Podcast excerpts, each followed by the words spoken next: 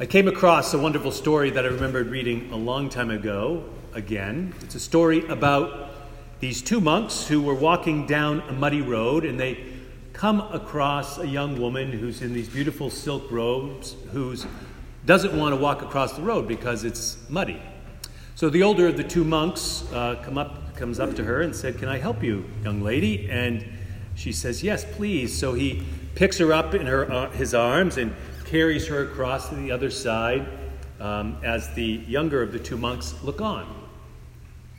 The two monks continued on their way and don't speak again until nightfall, and they get to the monastery, and the young monk, you can see, just can't keep quiet any longer and says to the older monk, Monks shouldn't go near young girls. He said, especially, certainly that's the case with a, a young woman as beautiful as that one. My dear friend, the older and wiser monk says, I put that girl back down a long time ago. Why are you still carrying her? Uh, like that younger monk, so many of us struggle to let go of what we perceive to be past wrongs that others or we have done. We become unwilling to free ourselves from the past, and we literally carry it with us. And because of that reality, the things we carry in our life begin to burden our hearts, burden our minds, burden our souls. They impact our lives. It feels like I share with the children, like we're walking around with a backpack full of rocks, concrete, bricks, whatever else was in that backpack. Of course, sometimes, oftentimes, the wrong uh, that we're talking about that has been done is a lot worse than what appeared in that little story I shared. Sometimes it's so hateful and so hurtful that it wreaks havoc in our lives. How do we forgive? Why should we forgive in instances like this? I think we get a, a, glimpse of that answer from the words we heard Izzy read from the psalmist uh, earlier. There are times when we are disappointed. There are times when people in our lives disappoint us, when we disappoint ourselves, when we are, as that psalmist cried out to God, brought low in our lives. You know those times in your life when you have felt brought low. The psalmist is in pain when he cries out to God. He feels unable to free himself from some past action that has been done to him, which you can see feels like it's threatening to consume him, as he says. You know how it is when someone has done something wrong to you or when you yourself have done something that you can't forgive yourself about, it weighs you down. It takes over your thoughts. It, it keeps you from that future that God holds for you. It's at those times when we have to join the psalmist in that 142nd psalm in crying out to God for strength to free ourselves from this sort of prison we put ourselves in, to lift ourselves out of whatever anger, whatever sadness, whatever bitterness that threatens to literally take away the beauty and, and as the psalmist writes, the bounty that can exist in our life, that God calls for us to take on in our life. This is what forgiveness can do. And, and by this, I, I don't mean in any way that it, it, it frees the person who needs forgiveness from being accountable for their actions. It doesn't mean that what was done was okay, but forgiveness allows the forgiver to free themselves, to free ourselves from control that that person or that wrong has over our life. And I know that this is not an easy thing. Uh, but as hard as forgiveness is, as the parable we heard shared in the Gospel of Matthew from that 18th chapter, the parable that Jesus shares is trying to get across, we are expected to forgive others. And we can, I think, only do that in the fullest and the truest and the wholest and perhaps the holiest of ways because we have a God who has forgiven us as well. That's sort of what, not this next week, but what Holy Week is all about. Remembering a God who, through Jesus, frees us from our sins, from our mistakes, from our stumbling and tumbling in our life. And if you're like me, you are very glad for a God that is a forgiving God. Raise your hand if you're glad for your God is a forgiving God. Yeah, I hope, I would bet we all are very happy about that. Uh, because each of us fail, each of us fall sometimes, somehow. And it's these past failures of others and these past failures of ourselves that can paralyze us, that we need to be free of, that we need to find a strength and a power that frees us enough. It's unfortunately not as easy as just emptying up out a, backset, a backpack of rocks. And for ourselves, forgiveness of our fa- past failures, no matter what they are, is essential to life. This is why Viktor Frankl wrote long ago some persons die before they are ever they ever begin to live. Or they never regain the life they once had because deep and unresolved mistakes or failures or burdens or guilts literally drain us of life. They cause us, you could say, to die little by little each day when we hold on to those things. And Viktor Frankl, if you know his life, had a lot of things in his life that he would have a right not to forgive.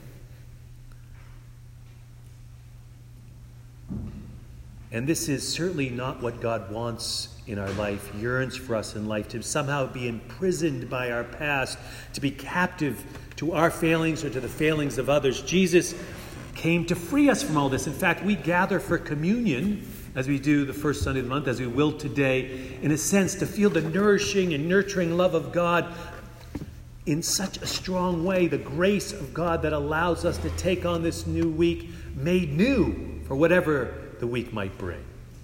For whatever we need to leave behind, we come to communion to leave behind those things that threaten to consume our life. We stand before God and we stand before each other as fallen and flawed and failed people, and God's love and God's forgiveness and God's grace, amazing as it is, although not free, is poured out to us. And it's not free because from that amazing grace flows the cost of discipleship.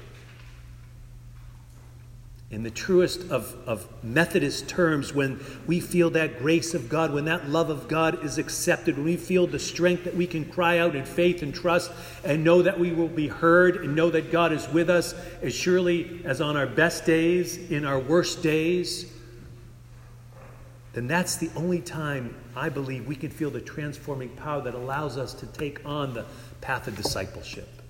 Because we are free of those things that are nipping at our heels, that are threatening to pull us back into uncertainty, back into malaise.